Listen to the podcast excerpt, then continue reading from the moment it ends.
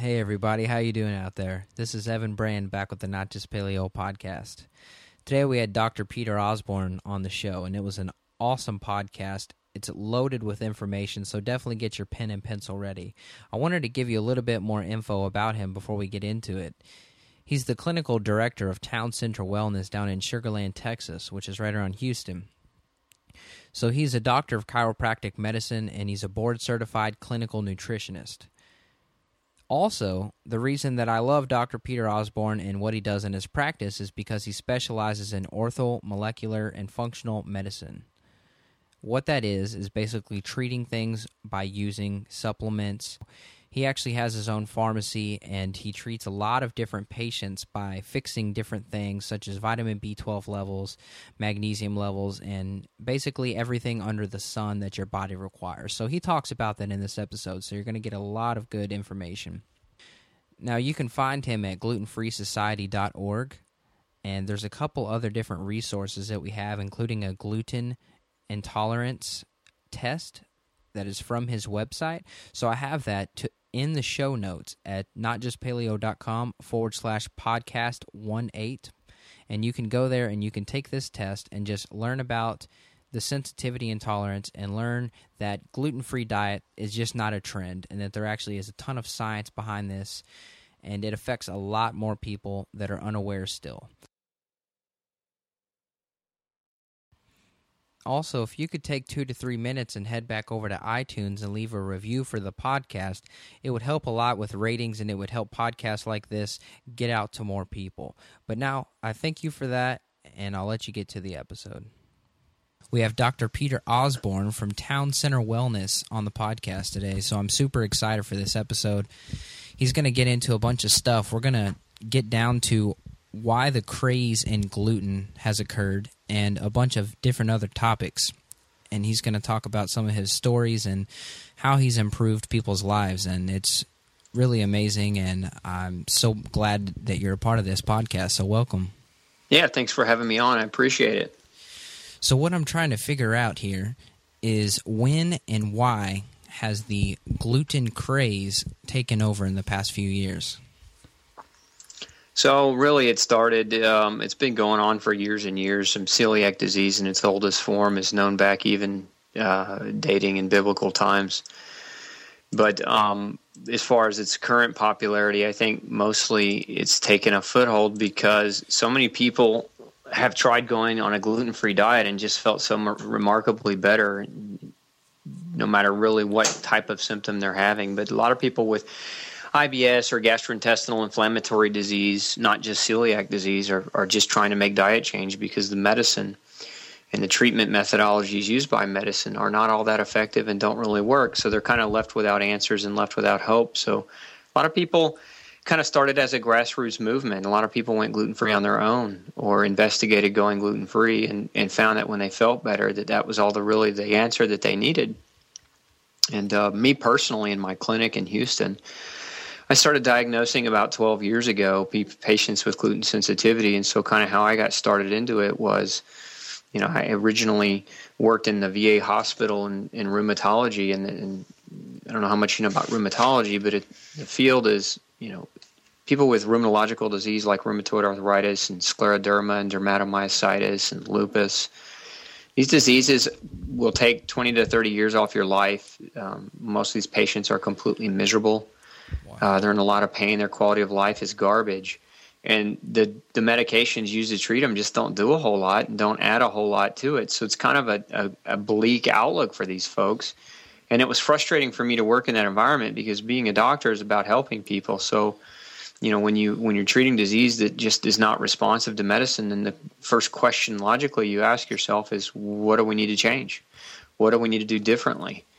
And uh, and that's when I really, you know, started researching food in autoimmune disease and found that um, one of the biggest correlations was people who didn't eat or who fasted showed dramatic improvement very quickly in, in their symptoms with autoimmune disease.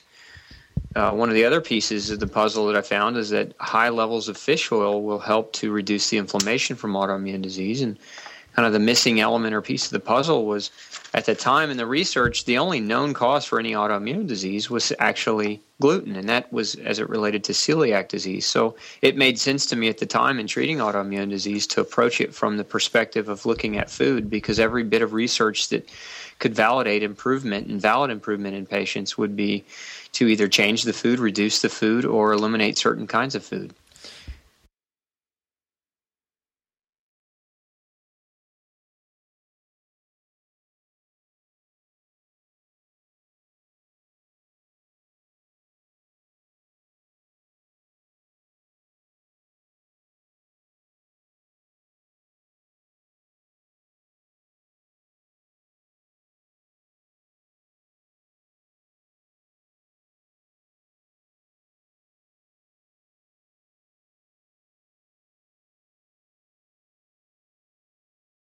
So did you actually get people off of prescription medicine in this process? Uh, I didn't in the V A hospital. It wasn't allowed. Wow. So I was really not allowed to do or deviate, even even though I went to my, you know, to my attending physicians and said, hey, look, I would like to pull a, a small sample of folks aside and just try some different things with them. I, it was not something that was really welcomed, and it was frowned upon. So, you know, out of frustration, I, I ended up leaving the V A hospital and and going into private practice. I and, think you uh, made the right decision on that. Well, I, I, I think I did too. One of my first patients was a, a terminal patient with juvenile rheumatoid arthritis, and they gave him six months to live. And um, that was about eleven years ago now, and today he's in high school and band. He's off all his medications, and he's doing great. And it's all because of a few diet changes. That's awesome. Yeah, I think I saw that story on your website, Gluten Society Free. Is that the website? Well, gluten free society dot org, and yeah, Michael is his name, and he was, you know, one of my very first patients in private practice, and he's why I founded Gluten Free Society. I just thought to myself, how many other terminal patients are out there who could who could really use this information, and they're just not able to get a hold of it? So, you know, I sat down with my staff members and said, how can we reach more people? You know, in a, in a clinic setting, you see maybe five hundred new patients a year. You know, so multiply that by ten years, and you're really you're only seeing, you know, five thousand patients. You're only touching that few of of lives. And how many people are estimated with gluten sensitivity? There's at least ten million people that are estimated with gluten sensitivity. So I had a I had a daunting task in front of me. Help help, you know, thousands of people or help millions of people. So we founded the website, and uh, the second year out, we reached we reached a million people. And uh, the numbers just grow year after year, because as the popularity of the gluten-free diet grows, people are seeking real answers. They just tend to find us. That's amazing, man. So the reason I'm happy and so grateful that I was able to find you is because you were actually on a video that I saw online from a mainstream interview, and I just thought it was hilarious how the mainstream person interview you laughed when you said that we need to go grain-free and that gluten-free wasn't enough. Yeah, that it's it's funny. I mean, you know, I always say that some of the people that are the most resistant to diet change are the ones that initially told us we needed to make diet change. All the people in the celiac community, um, they they fought for years being disvalidated and trying to be validated. And now many of the doctors and many of the people in that group, when you tell them, hey, I know you've changed your diet and you've gone, you know, traditional wheat, barley, and rye free, but you're still sick. So although maybe your celiac symptoms are improved, you're still sick, and, you know, you need to take it to another level. A lot of them, you know, meet you with kind of irony or ridicule or just skepticism. And, and it's just, to me, it blows my mind, because here these people have fought for validation, and now they're not willing to look at diet as a further impact on their health. That only, only wheat, barley, and rye could possibly create the symptoms is a ludicrous thought process. And uh, I think they're just repeating the same mistake that was repeated on them or that was done to them. Wow. So how much improvement have you experienced when you switch people? Do you put people towards uh, the paleo diet? And if you do, are you experiencing a huge improvement in health going from gluten-free or vegan to paleo diet? Well, I don't even. It's not even necessarily just the paleo diet. It's what we do in our clinic is um, we test. Um, everybody's different. You can take somebody who the paleo diet would be completely wrong for uh, because they don't properly digest meat very well. And so you throw you know, a lot of red meat into their diet, and it's going to send them into liver failure. It's going to create problems for them. Yeah. So what we try to do is we try to identify through very specific testing methodologies what a person should and shouldn't eat. So we do comprehensive lab testing to determine, you know, what foods they're going to have uh, chemical reactions to that are inflammatory in nature. We do D N A testing to try to determine what types of food are going to be more conducive to their D N A. And so we try to basically we try to surround that person or that individual's D N A with the right food environment so that we have an outcome of success. And so for many people, paleo is is, is absolutely a great diet to follow. For some, um, for some, not so much. As a matter of fact, I recently had a patient uh, from California who, following paleo, actually um, created some additional issues for her, and we had to make adjustments and modifications based on, you know, a lab workup, and and she actually had to go vegetarian. Wow. And so in her case, it was vegetarian but also gluten free. So it was no grain, right? It was no grain, no dairy, no sugar, but a vegetarian diet. So it wasn't a vegetarian diet like what most people think, which is laden with grains, uh, but it was a full-on vegetable-based diet. And a vegetable and fruit-based diet, and she's now thriving uh, doing those things. That's amazing. So do you do testing before you do any diet changes? I do. Um, I'm a big believer in the term biochemical individuality. That's a term coined by uh, bio uh, biologist Roger Williams. He was a biochemist, and, and uh, he wrote a book over fifty years ago entitled that very thing, Biochemical Individuality. And He he always questioned what was normal, right? I mean, where do we find fundamentally what is normal? How do we define normal in, in patients? And so one person's normal is another person's abnormal, right? Some people jump high, some people run fast, some people are good metabolizers of meat, some people are bad metabolizers of meat. So everybody has their own unique variances and differences. And what is it that we can use as markers that we can identify these uniquenesses in, in patients? And so that's where my career and my clinic have really have really emphasized and focused on, is trying to tease out what those uniquenesses are in individuals so that we could customize their diet for what they need and not for – I mean, don't get me wrong. I love the paleo diet, and personally it's the it's a diet that works for me as an individual. And, you know, even the testing I've done on myself, you know, reinforces that along with the way I feel. But um, but when you're in my clinic, I deal with chronically ill patients. Many of them are dying or, or close to death. And so it's not just an issue of making a generic recommendation, if that makes sense. Yeah. We're really, we're really trying to be very, very specific, because a lot of times life is on the line. That is, that is the issue. Um, and so, you know, we have to be as specific as we can. And, and although generic advice can go a long way, and somebody who's already kind of relatively healthy and they're just trying to look to tweak, to improve, to make something better, this is why doctors write books, you know, to offer generic advice or generalized advice to the masses.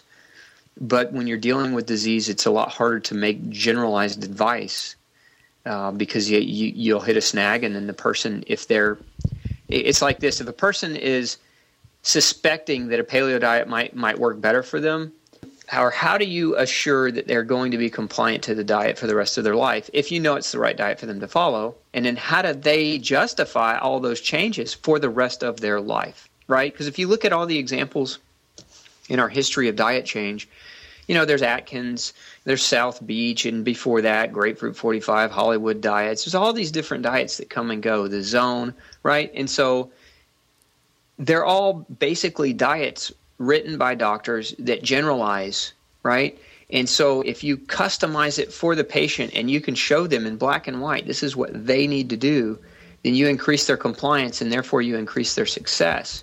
Because you, you remember in the nineties, a lot of people went on Atkins and felt a lot better. All the people that do well on paleo felt great and lost weight uh, when they went on the Atkins diet because they cut out grain.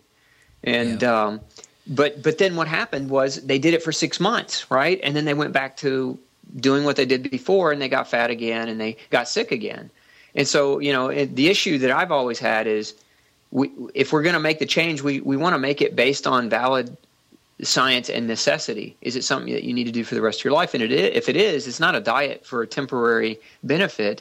It's a lifelong diet that you need to follow and, and stay on in order to maintain your health. Not just to get to a point of health, but to maintain it. Does that make sense? Oh, absolutely. Yeah. Thank you so much for saying that you got to maintain it, because I feel like a lot of people that are new to it, it can kind of feel like a trend, and it can kind of feel like a, just a temporary thing in your life because you're going for a goal. But at a certain point in time, you don't have to really go for a goal anymore, and you don't have to be so focused on it. You know, I think it just becomes routine, and you don't you don't have to think about it as much, because I think you can get discouraged from all the changes you have to make if you're coming from the standard American diet. Yeah, absolutely. And I love the testing, and it's amazing that it's not cookie cutter. So are you treating people that are just diseased, or are you just treating everyday people that just want to get healthier also? Uh, most of my patient base is autoimmune disease. We treat, you know, mostly autoimmune, rheumatoid, uh, hypothyroidism are probably two of the most common conditions that, that I see clinically in my office. And then, you know, the battery and the array of gastrointestinal disturbances that people come to see me for. Every once in a while, I get people who are just wanting to be better. They they already perform at a high level. You know, they're an athlete, and they, they want to take it to another level. They want to customize their diet, and they want to tweak, and they want to get, you know, an extra second, an extra two seconds, an extra ten pounds, that kind of thing. So, you know, I, I, I accommodate with athletes as well. I'm an avid CrossFitter, so I'm not unfamiliar to the rigors of strength training and exercise training. And, um, you know, I'm always open to helping those kinds of folks out also. That's awesome. Yeah, I wanted to get into your fitness routine in a little bit, but I was going to ask, are there things that you should look for if you're a, if you already feel healthy and you are on the paleo diet and you feel like you have no problems, would it still benefit you to get a test done and see what you may be having a reaction to, even if you feel okay? Well, I recommend it, and you know, I can share my own story with you. I, um, you know, in in testing, you know, myself. Uh, I didn't feel bad when I initially went gluten-free. Uh, I wasn't I wasn't even gluten-free at the time. I didn't feel bad. And, you know, health is a relative entity, and health is, is, is kind of summarized as your environmental influences over your D N A. And so, you know, being young and younger people tend to have more resilience and more adaptability, you know, because disease is, is really kind of a manifestation of damage over time, right? And so the older we get, we tend to start breaking down and becoming less resilient and not as capable at handling the environment as well.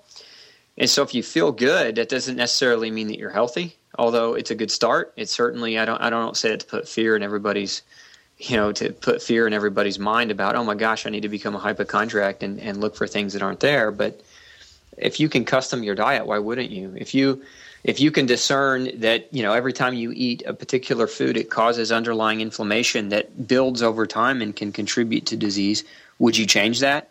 I mean, that's why people exercise. They exercise because preventatively they know if they can maintain or build muscle that it's going to not only make them look better and feel better, but it's going to help them maintain their activity and their quality of life as they go through it. So I look at diet much in the same way. You tweak and you modify to improve upon what is already there. So how long have you been into CrossFit? Uh, I've been doing CrossFit now for a couple of years. Prior to that, I... Um, I, going through graduate school, I was a personal trainer, and I wouldn't call myself ever a professional bodybuilder, but I, I was a kind of amateur. I didn't compete, but I just I was a bodybuilder. I, I worked out aggressively. Um, I'm five eight. I weighed about two hundred pounds.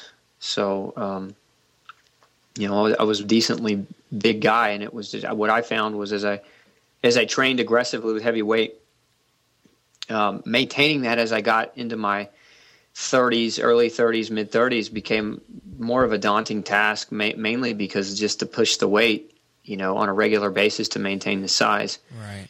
You know, you sacrifice the structure of the joints, and sometimes it's not, you know, it's just not the greatest thing in the world to do for the rest of your life. And so I liked, I like, that's when I found CrossFit, and uh, I really like CrossFit for its functional training methodology. I mean, you you you have altern, alternating and varied workouts. You have strength training as well as metabolic conditioning. So you kind of get a mingle and a mix, and it never gets old because the workouts are always different. You don't have to think about it. I can just show up at my box, and you know the coaches there have pre-programmed something in that they're going to challenge me every day, and uh, they're going to help me maintain what I've already achieved and built, and they're going to improve, improve upon it. That's awesome. So does the group setting help you compared to just going into the gym and just lifting by yourself? Absolutely. You know, I, I tried P ninety X years ago, and got through it. It was it was a tough program. Um, the you know, in the in the conundrum with it was, you know, most people, if they're not in shape already, are not going to complete a P ninety X program. Uh, one, because of the lack of motivation, the lack of other people. I mean, if they do it in a group setting, they're going to have greater success. But two, because it's it's a rigorous program, and if you're not in shape, you know, you really, for that kind of training, you have to train for a living. Um, your average guy goes to work nine to five and then comes home and has to spend time with family and, you know, potentially do outside of the office work. Uh, they're not going to have the recovery ability to get something done that aggressively and be successful at it repetitively for long periods of time. So um, that's where I really like CrossFit, because it's scalable. You can take the workout and you can modify it to your skill level, to your strength level, and you can scale it up accordingly. And you have a group setting. And I, I like the herd mentality. I like um, I like it knowing that somebody that's faster than me is going to set a pace that I'm going to have to stick with and come as close to that as possible. And somebody who's slower than me may be nipping at my heels, and they're going to push me harder than what I would push myself if I were all alone and it didn't matter. Right. Yeah, I have a lot of people asking me if there's any advice that you have on how to keep up, because a lot of the people that are my listeners and followers are women that are forty, forty-five years old, and they're having trouble keeping up. So do you think just whatever works for them? Because I don't want them to get too high of cortisol levels and just wear themselves out and cause more damage. Yeah, so the best advice would be realism.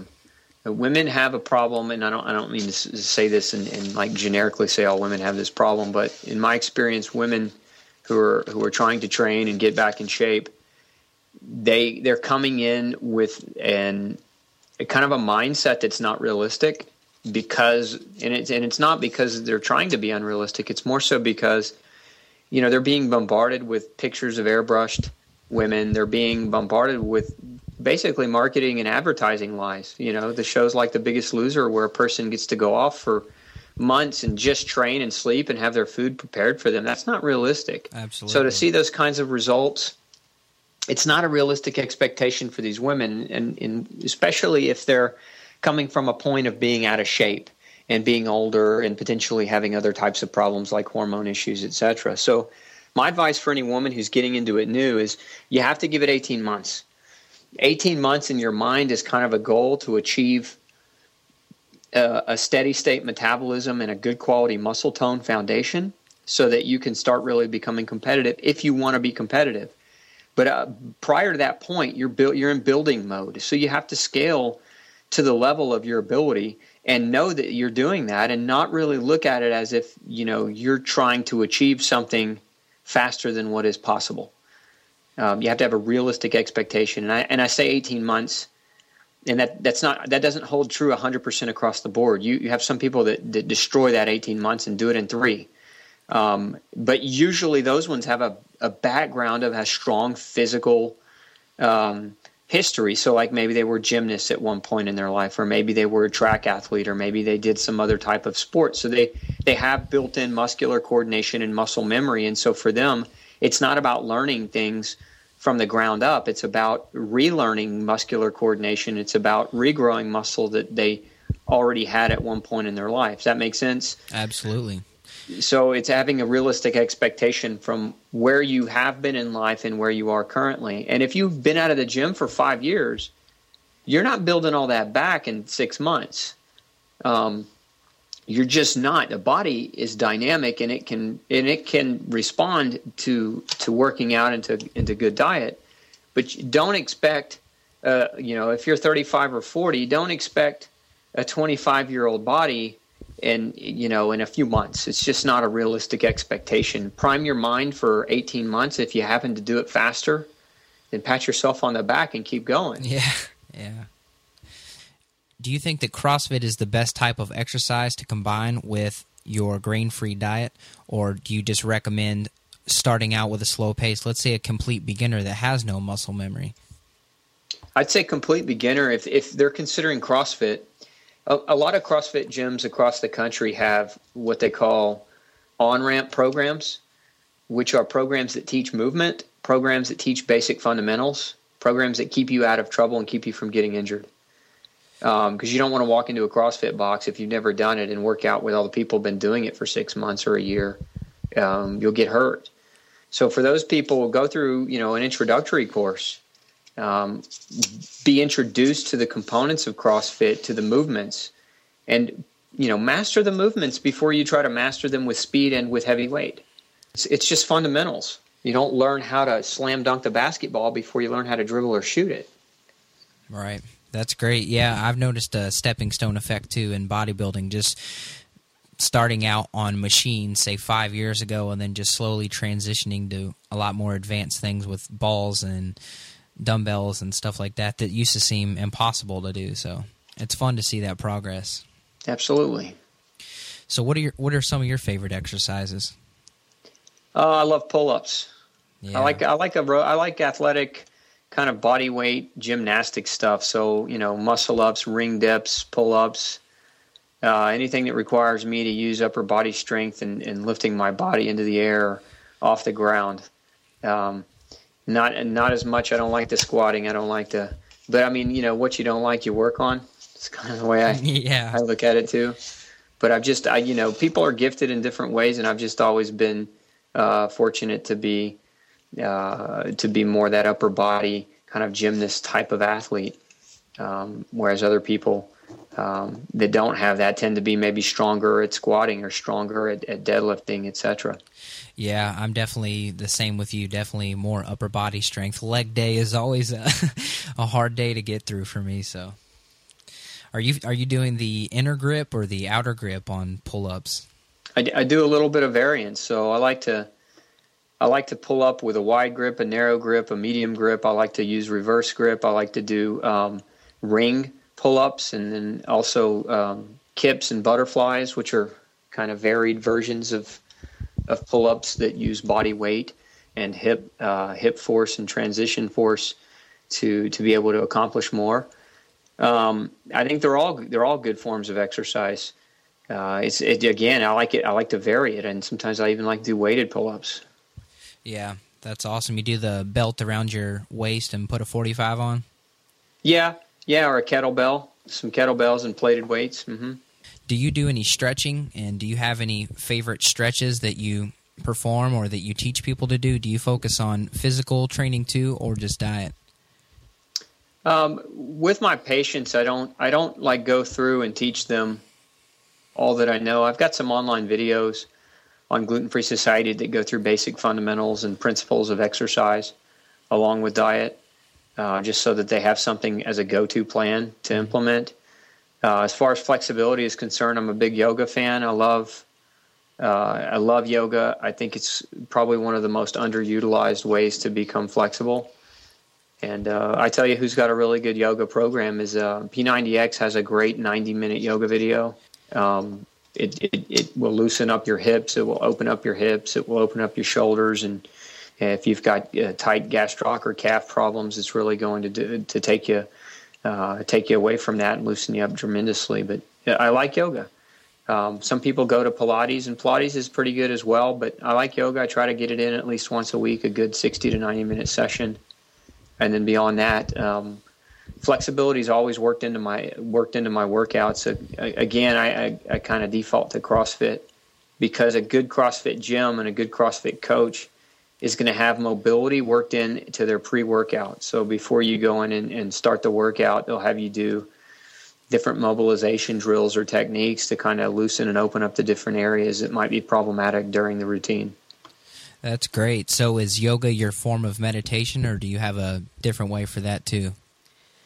No, yoga, I don't really use it to meditate. I'm, I'm, I'm, um, as far as meditation is concerned, I just try to take time out of the day and relax and self-contemplate. I like to be able to to think about, you know, what I've done, what I've accomplished, what I need to do, what I need to accomplish.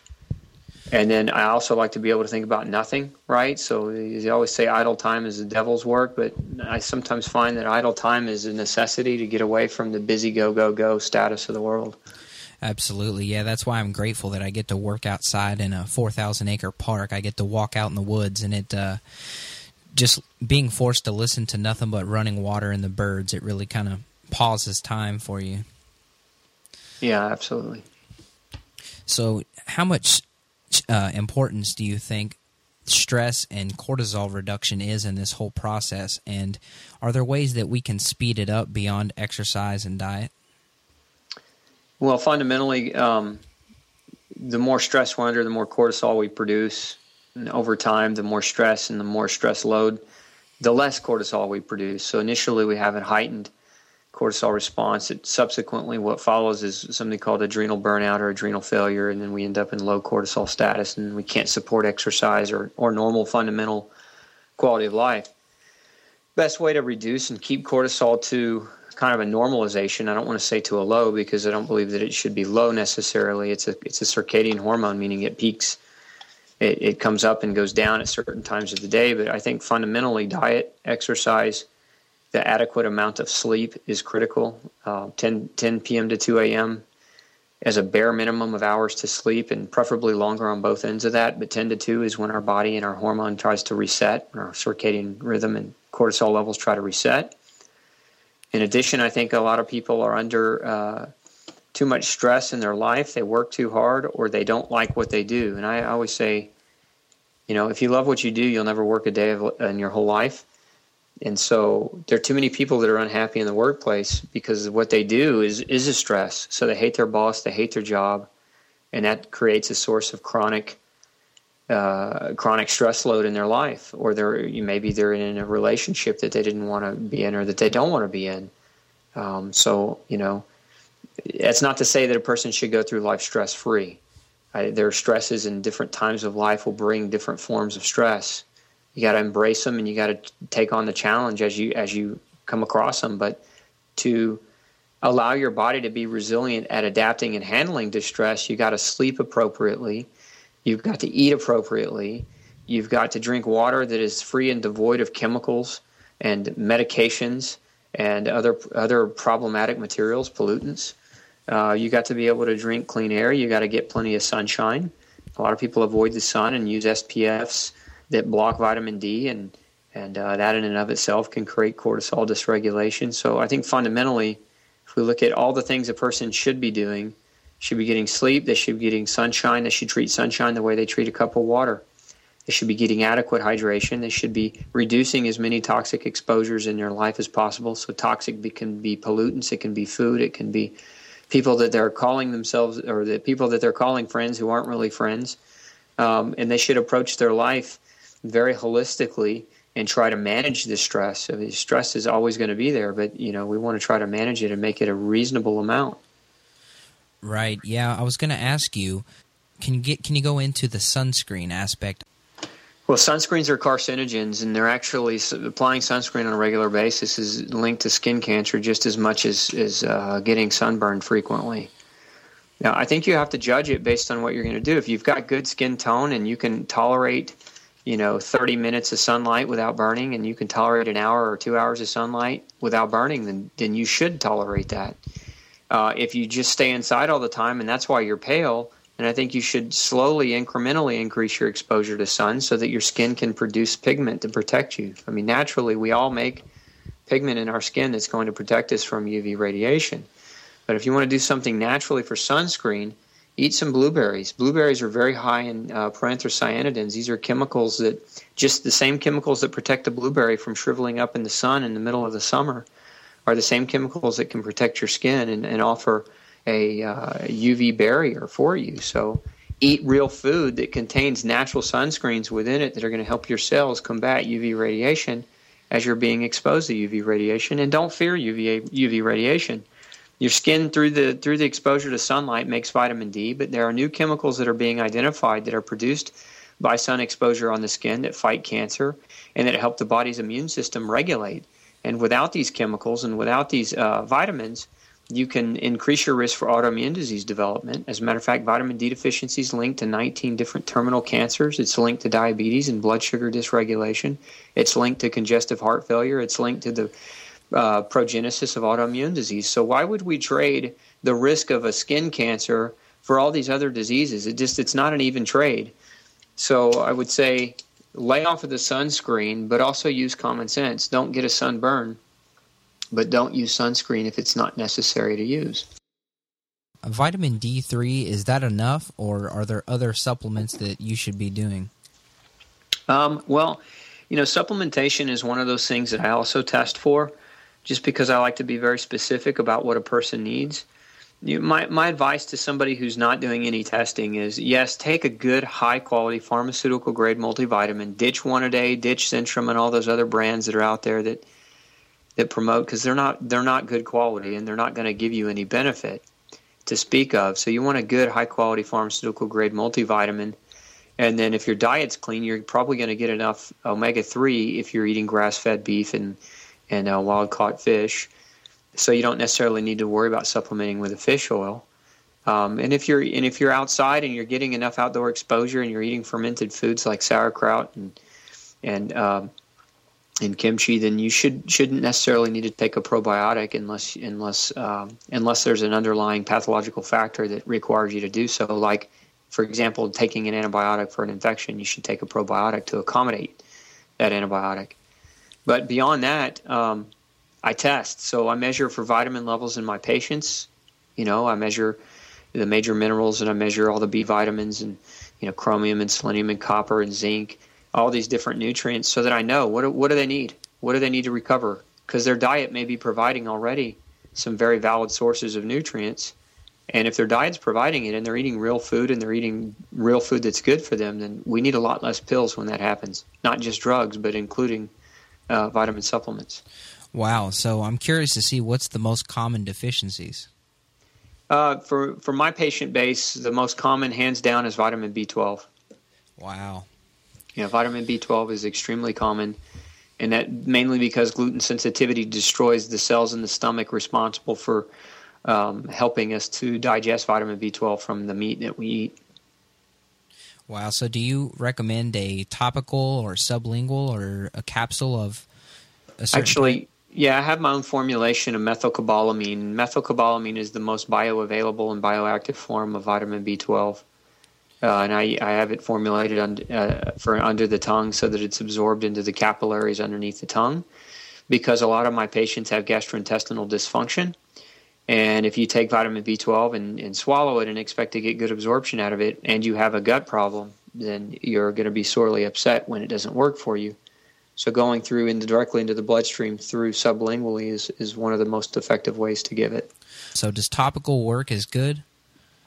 I haven't seen any research on topical being more effective than, than sublingual, and I haven't really had any clinical experience working with topical, so I would be remiss to, to say one way or the other because I just don't have the experience in working with it. But uh, I've never met a patient that we couldn't correct a B twelve deficiency with by using a sublingual.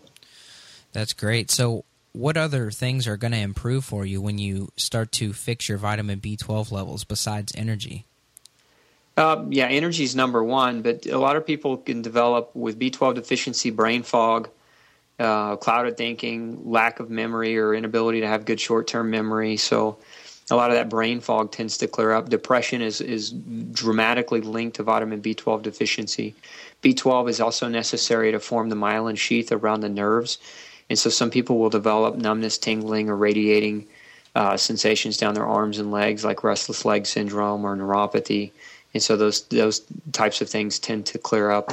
And then in addition, vitamin B twelve deficiency has also been linked to bone loss. It's been linked to uh, cardiovascular inflammation. So those things you don't necessarily feel improving, but uh, deficiency can lead to those diseases over the long haul. So it's nice to get those things corrected to reduce the risk of subsequent disease. That makes perfect sense. So do you have any other supplements, or is it just the B twelve that you work on? No, we work on all of them. I mean, we were, there are about forty different essential nutrients, essential meaning the body cannot survive without them. And so we, we, we test for the critical essential nutrients, and we supplement accordingly in patients. Right. So do you have a special formula, though, besides your vitamin B twelve product? Yeah, you cut out like the last probably forty-five seconds or so. Oh, okay. Well, let me repeat the the uh, the answer then. So you asked me if I used any other supplements or formulations, and, and the answer to that is uh, I have a pharmacy in my clinic with about two hundred or more uh, different preparations and special formulations, Um, just depending on the person's condition, depending on what their deficiencies are. So literally, if you've seen it, I've worked with it. Uh, if you've heard of it, I've worked with it. And uh, it's it's just, it varies from person to person. There's not like one magic bullet that, that I say, everybody do, do this. Right. So do you have things that are over-the-counter products too? Well, everything I use in my pharmacy is pharmaceutical grade. Um, I deal directly with a number of the different manufacturers to ensure that not only are they G M P certified, but to ensure that we have actual pharmaceutical value to the to the reference range of the dosing of the product. Um, so when dealing with diseases, you you can't mess around with you know with over the counter. You can't mess around with just generics, because you know if you're treating a disease and you say, okay, go over to you know G N C or go over to the health food store and buy you know some B twelve sublingually. You know, what you don't know is whether or not what they're buying is actually working, and you don't want to wait six months to find out.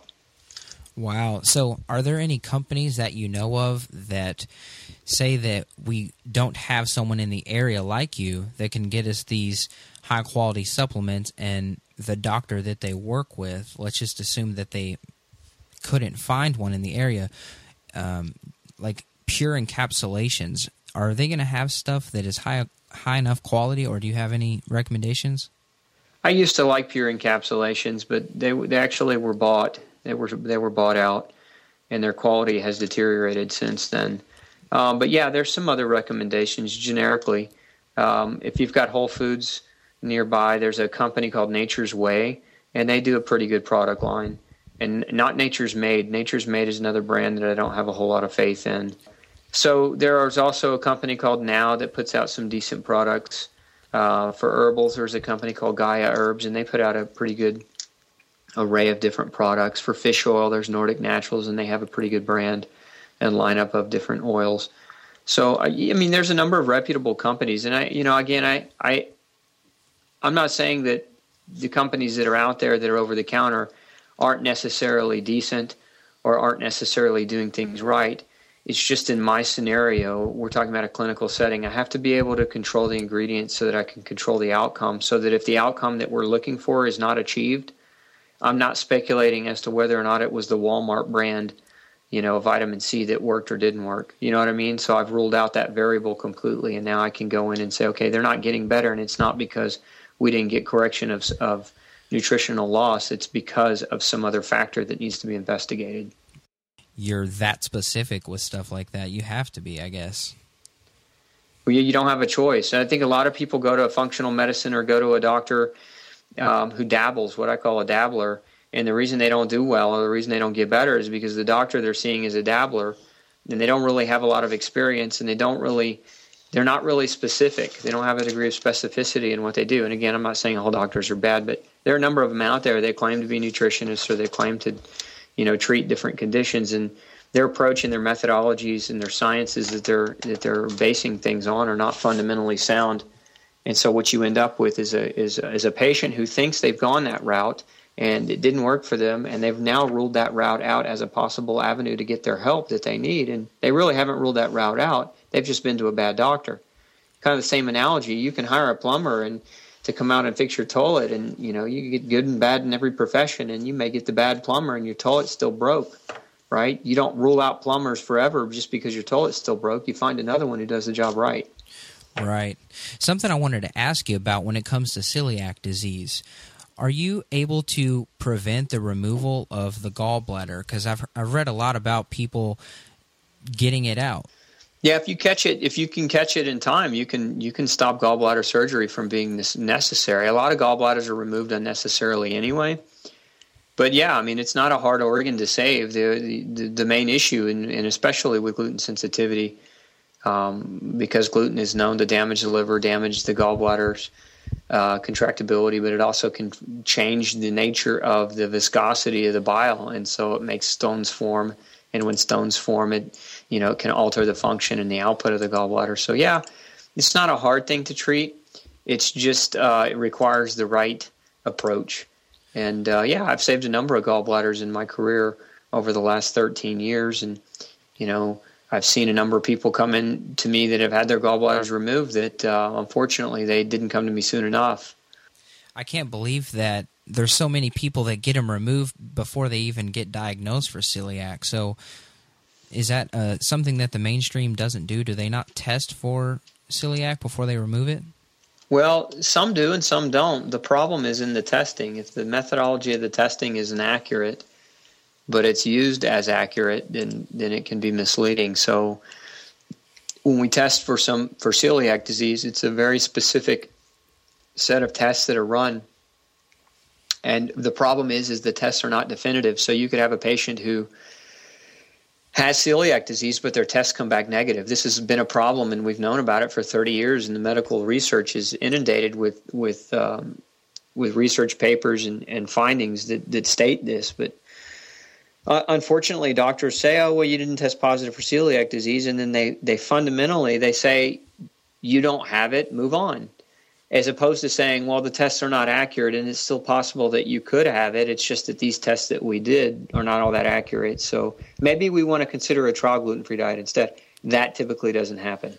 Wow. What what typically happens is, yeah, eat all the gluten you want. I've talked to a lot of, over the years, I've talked to a lot of, of G I docs who fundamentally couldn't tell you more about gluten than the average person on the street. Really? Yeah. So I guess it's just a lack of education that's the problem then. Well, I know what I was taught about gluten when I went through grad school, and it wasn't very much. It was, you know, celiac disease is rare, and you'll see it in one in twenty thousand patients, and learn what the disease is so that when you take the test, you can pass the test. But beyond that, don't worry about it.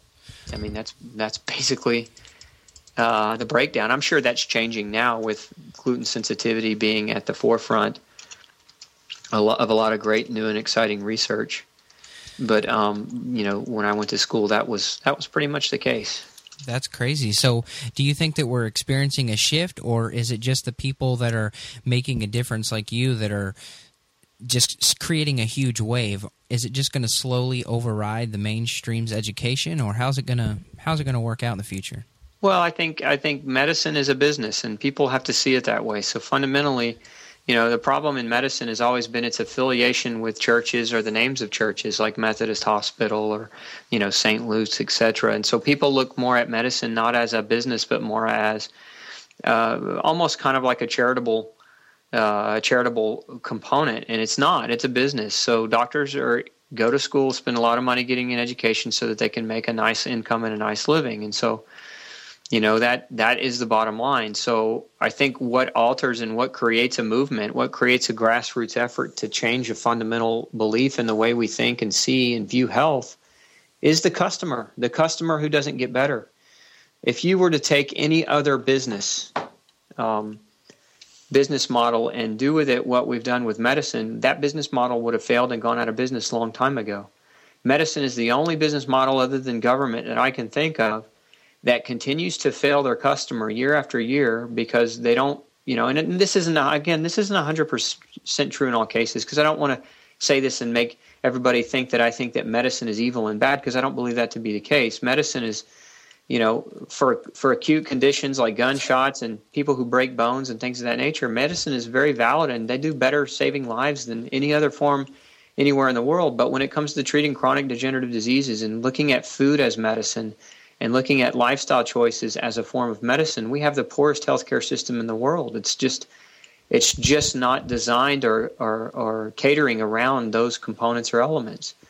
So I think grassroots effort. Patients are going to seek out different kinds of doctors, doctors who will accommodate nutrition, doctors who will accommodate lifestyle changes. I mean, if you go, I, I like to say, if you go to a stockbroker to get money investment advice and he's broke, How, how good or sound do you think his advice is going to be? Well, think about that in terms of your doctor. If you go to your doctor and your doctor's never really stretched, never really exercised, doesn't really know what yoga is, and doesn't have any fundamental knowledge on diet and nutrition, how good is his advice going to be? No matter how many books he's read, right? You can read a book on, on, on a particular subject or topic, and you can know about that topic. That is, doesn't make your experience valid, and it doesn't make your advice sound uh, just because you've read a book. You know, the, the the translation is from textbook to actuality. And I can tell you, I read a number of textbooks on all types of topics. And uh, until you actually implement and until you actually do, uh, the learning is not done. You're just a, you're just a student repeating what you what you've heard, and not necessarily guiding somebody based on your experiences. And I think, again, fundamentally, that's where medicine needs to go. And I think grassroots-wise, I think people are going to demand that change. The internet has put forth the ability for people to get access to information instantaneously. And so we're a more educated mass of people today than what we were thirty years ago. And I think that doctors are aware of that. And if they don't fundamentally change the nature of the way they do things, they're going to find themselves going out of business. Yeah, I'm so glad that you actually live by example. We'll have to put a picture up when I put up the show notes for the podcast because your arms are ripped, man. Well, like, you know, I got to practice what I preach. Otherwise, what kind of a preacher would I be? Exactly. That's incredible, man. I love that. I think there's going to be a lot happier people because I've experienced that before, too, when I go in. The few times I go to the doctor, the mainstream doctor, I guess, and it just uh, it's kind of a creepy place. Yeah, it can be. A lot of docs' offices are very gloomy and um, and uh, feel very cold. Yeah, I always tell people that if I were to d- design a hospital, I know it's a business, but still, I would put in plants and have little fountains and waterfalls running in every patient's room and have uh, you know, some alpha waves playing in the background and stuff like that. Yeah, they're already nervous enough that you have an environment that makes them even more. We use lavenders all through our office as calming color because lavender is just very, very relaxing. So our walls and our carpet and our furniture and curtains are all uh, kind of themed in that in that direction just to provide kind of a, a ability of relaxation. That's awesome. Yeah, I was going to ask you if you could describe your perfect picture of a healthy restoration office. Yeah, I, you know, I don't think perfect is perfect for any one person, but I think a good place to start would be um, to have a place that's warm and inviting, that feels more like a home and less like a like a um, like a cutting board. I don't know. That's the best way I can describe the way a hospital feels in my, you know, to me, it feels it feels like a very sterile environment with, um, you know, not a lot of home in it. And to me, home and laughter. And, uh, and and the environment around you is, is just as important in the healing process as using the right medicines or, or having the right bedside manner or having the right attitude, et cetera. Environment of the hospital, I've noticed my dad just had to have surgery. He had to get sixteen inches of his colon removed just from a lifetime of diverticulitis. And it was a it's a huge surgery, so he's going to be healing for a long time. But you're right. They basically come in and look. In his situation, it was a little more extreme, but I feel like they just want to come in and cut something out and then get you, kick you out and send you the thirty thousand dollars bill. Well, you know, I can't I can't speak for what they want to do, but yeah, you're right. Sometimes it can feel that way. Um, it can be a cold place, and I I don't fault the doctors in the hospital for for um, necessarily being bad people. I just think it's a system of, of education, and it's just a way that it's been done for so long that, you know, change usually comes as a result of somebody seeing a better way and improving upon. And I think that's where we're going to, I'm hoping that's where we're really going to see medicine go in the next ten years, uh, is, is improving. Yeah. I heard you mention probiotics and how you should, you should you not take them for a long term? I mean, are these things that, is it going to hurt to take over a year or two of it? I don't necessarily think that it's going to hurt. We get exposure to probiotics naturally every day. If you play outside, dig in the dirt, if you touch a doorknob, I mean, you're getting forms of bacteria on a regular basis uh, just through touch. Um, I just, you know, a lot of people take probiotics religiously, and I just don't know that necessarily that's something that you have to do if you're, if the rest of your lifestyle choices are conducive to uh, to healthy probiotics. That's great. So I guess you could be saving a little bit of money and worry then. Yeah, and you can, and I again, I don't think it's necessarily harmful, and could potentially be helpful. But you know, one of the I make the, the delineation to give probiotics based on a patient's presentation and history versus just saying everybody needs to be on them. I personally don't use them. I eat enough fermented food and get enough outdoor activity that uh, that it's not necessarily a necessity for me to maintain health. And there's testing that can be done that we can measure the type of bacteria that colonize the gut. Um, we can, we can measure all these different components. So, you know, again, I look I look to I look to determine what a person needs versus what a, what just randomly taking something. Right. That's great. Well, I think we're coming up on time, so I definitely appreciate you coming on. This was awesome and definitely mind-blowing for me. You opened up a lot of new avenues for me to research and help people out. So thank you so much for what you do. Yeah, well, you're welcome, and thanks for having me on. I always enjoy sharing information where I can. Yeah, I'll definitely like to have you back on and go into a couple other subjects because you have so much great experience and one-on-one success stories with this. So I just, I'd love to get more into that another time. Yeah, sure thing. Is there anything else that you have on your mind to tell people? I'll just say if they suspect that they might be, be gluten sensitive, a good place to start is, um, and I can send you this link in an email and you can, if you want to post it. Um, sure. We have a gluten intolerance quiz that can be taken online, and uh, it's a quick quiz. They can take it. And if it's positive, it comes back positive, it might be something that's helpful for them to go and get proper testing done so that they can make a decision to change their diet permanently as opposed to just a temporary kind of quick fix or trend. And then from there, gluten free society dot org is, is kind of my arm, my foundation for helping people learn about gluten and getting educated about what it is and, and what the diet actually means and how to embark upon it. Right, so I guess everybody down in Houston, I guess if someone locally is listening to this, can they come on in? It's about a two to three month wait to get into my office as a patient, but um, you know they could uh, they could certainly set up an appointment, or they could come to one of our. We have meetings on a regular basis as well for for the community, so they're always welcome to come to one of those meetings.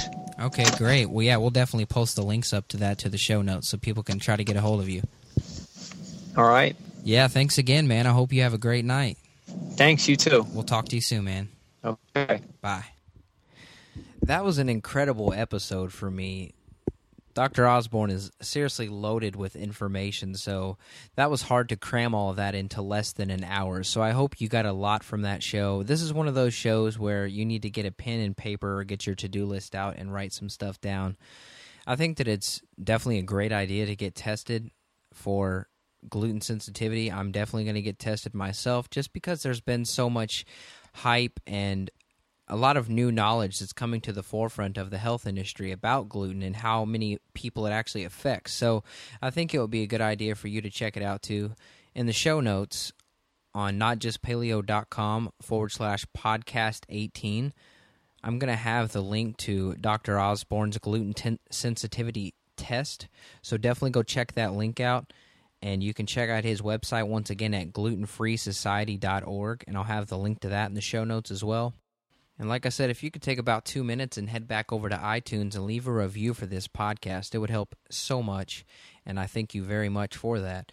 I hope that you can share this information with all of your friends and family and that we can create a happier and healthier society, because we got to get moving on this train now or it's going to be too late, so...